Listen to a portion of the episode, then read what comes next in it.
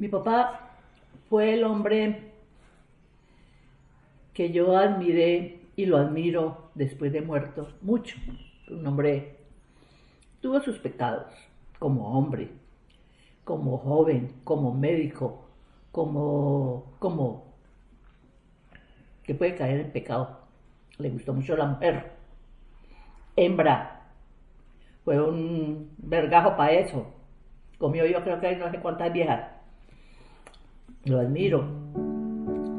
Porque después él reparó su falta, la falta que tuvo en eso, porque era una falta grave. No reconocer, porque en ese tiempo no era la educación que tenían los muchachos como las tienen hoy. Hoy tienen un poquito más de freno.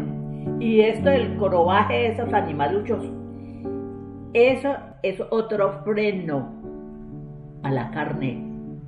Así recuerda Noemí Salas de Cardoso a su padre, a los 83 años, sentada con un envuelto de mazorca con tinto, en su casa en Jamundí, Valle del Cauca, con los achaques que trae la vejez, el desamor y los recuerdos, de un padre que lo dio todo y que en cualquier momento podrá reencontrar.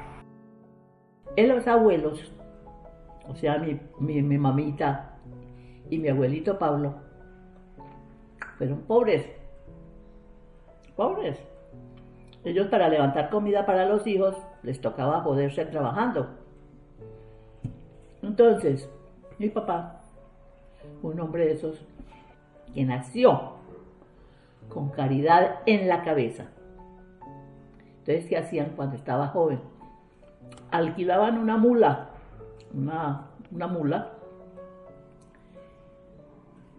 y se iban a los ¿cómo es que se llaman estos? Eh, a los guaduales, que eso era mano limpia, el que, quería el que quería sembrar y coger, cogía, las cargaban con esa y se iban para las edificaciones de pueblo, de pueblo, no eran edificios como construyen hoy, eran edificaciones que hacían sus casas de, de guadua de, y de, de tablas, como hacen los pobres en ese tiempo. Entonces ellos iban y vendían la necesidad no puede esperar. Eso lo tenía bastante claro don Pablo, quien por medio del trabajo y su humildad logró sacar pecho y corazón para salir adelante con sus papás y hermanos, pero hubo un pecadillo que no pudo dejar, las mujeres. Contaba mi papá, eso lo contaba mi papá, que ya se fueron calmando y ya se dieron cuenta que él no era ladrón, sino que trabajaba para ayudarles a la comida. Fue mi papá, mi fue muy trabajador, muy amplio. Fue un hombre que tuvo corazón para el pobre, corazón para sus hijos. Fue un hombre que tuvo su pecado como carne, como mujeres. No le gustaron los hombres, o quién sabe si comía los hombres también, porque en ese tiempo comía hasta de todo. Oye, todos los tiempos han comido de todo.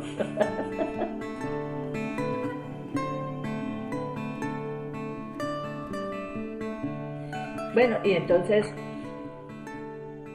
ya ellos quedaban, quedaban tranquilos. Mi papá fue un hombre muy y muy activo y muy inteligente, le salía adelante a todos. Pablo Salas vio una oportunidad que no podía desaprovechar. Más allá de ayudar y aportar a su familia algo de comida y dinero, su mente no dejaba de pensar en grande.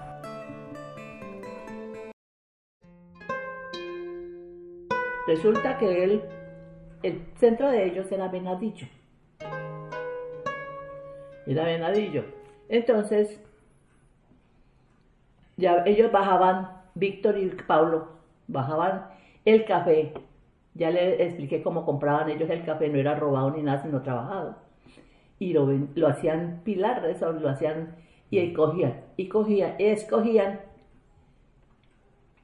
escogían eh, que se los, se los limpiaran, se los dejaran ya listos para venderlo. Entonces mi abuela Venancia tenía una tienda, pero era una tienda grande, que la viejita cosía. Le hacía las aguas a los curas. En ese tiempo usaban esas aguas largas con los botoncitos negros aquí todos así.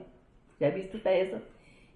ella le hacía todas las naguas oscuras, mi abuela, y le hacía las, las, las cachuchitas esas que se ponen ellos, todo se lo hacía. Y, y tenía su tienda, como no era una tienda pequeña, sino grande, vendía de todo, y mi mamá era la que tenía que atender, porque no, en ese tiempo era así. Las hacía, las ponían a trabajar en todo. En esa vez llegó don Pablo Salas y le gustó la señora Roquelia que a mi mamá ella fue una morena querida, bonita, y en la juventud todo el mundo es bonito y querido y todo eso. Él empezó a enamorarla y todas las cosas, pues. Entonces, mi papá, él empezó a hacer ahorrar, porque era un hombre ahorrativo. Y los centavos que iba cogiendo los iba guardando, los iba guardando, los iba guardando en el banco, lo que fuera.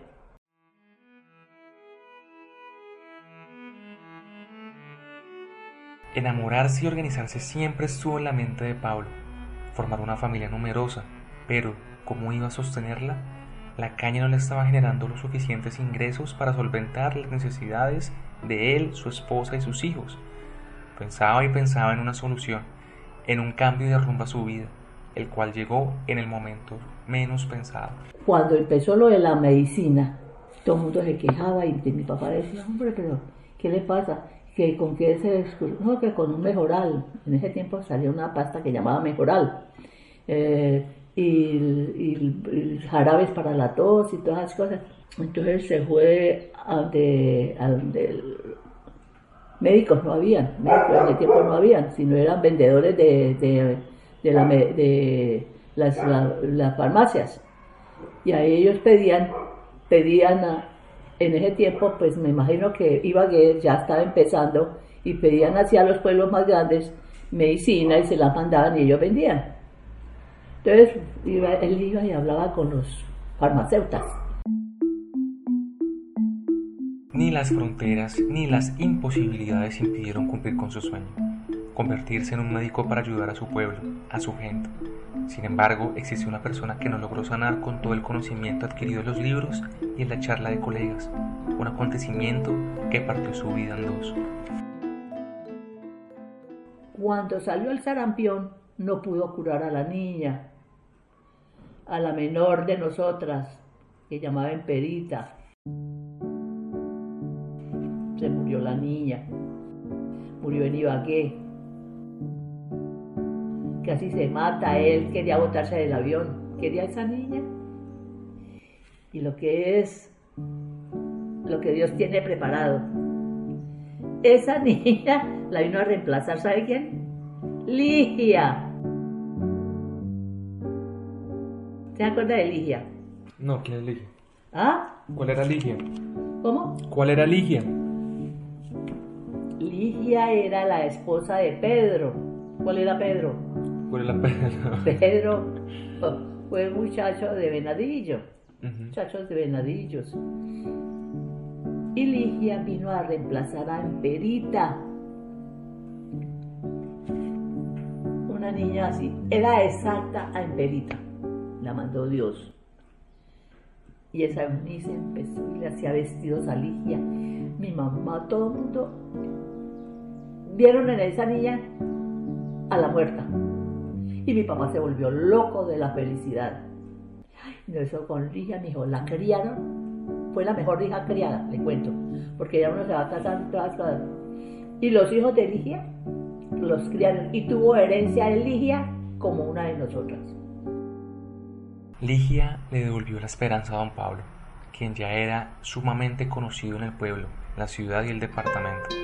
Se decía que muchos enfermos, casi desahuciados, llegaban a su finca con la esperanza de poder recobrar su vida con normalidad.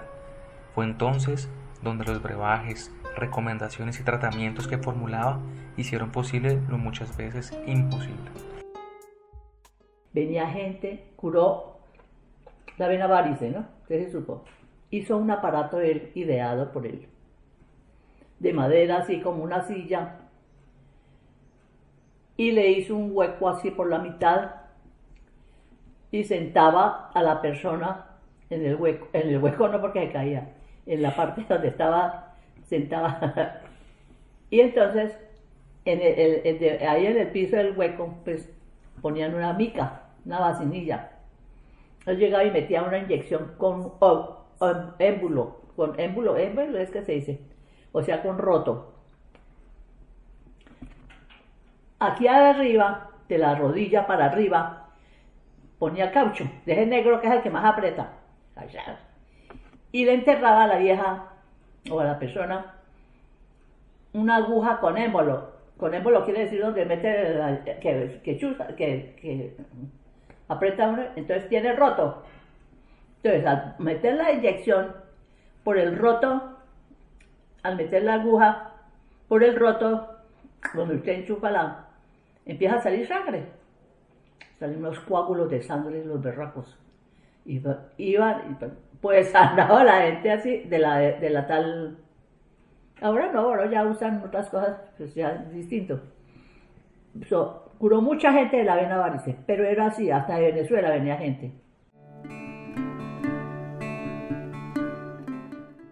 La finca de su infancia, su casa, pasó a ser el consultorio de miles de campesinos de la zona, de gente humilde, trabajadora y honrada que vieron en el doctor Salas una salvación a sus peticiones, a sus quejas y abandono del Estado.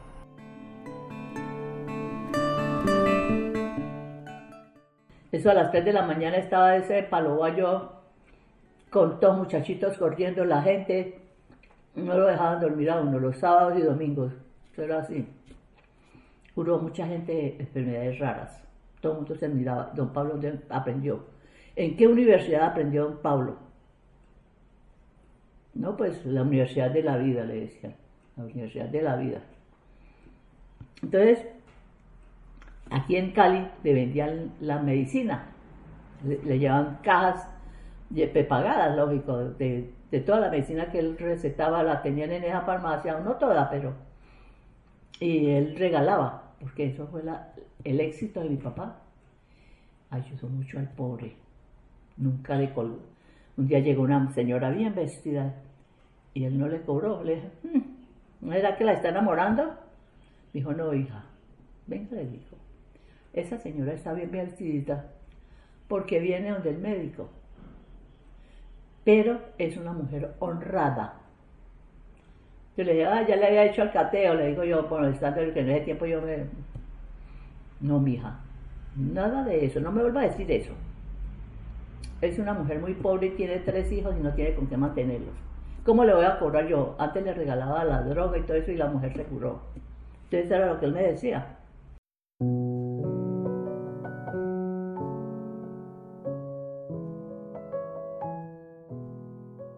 Los pacientes que don Pablo atendió en su mayoría han muerto. Los centros médicos veredales y los cascos rurales han ocupado la labor que les corresponde, en lo que cabe con los campesinos de la zona. Aún así, el nombre de Pablo Salas sigue la memoria de los venadillunos y tolimenses que han migrado a otras tierras, que pasaron por sus manos y le deben, muchos de estos, el estar vivos, al cañero que luchó por sus sueños y los cumplió. Ay, no, pero eso era... No, eso nosotros gozamos mucho con mi papá, gracias a Dios. Fue un hombre muy inteligente, fue un hombre que todo el mundo lo quiso, fue vagabundo porque las mujeres no dejaban de... ¿Qué hacen como pobrecitos? En memoria de don Pablo Salas, padre, amigo, abuelo.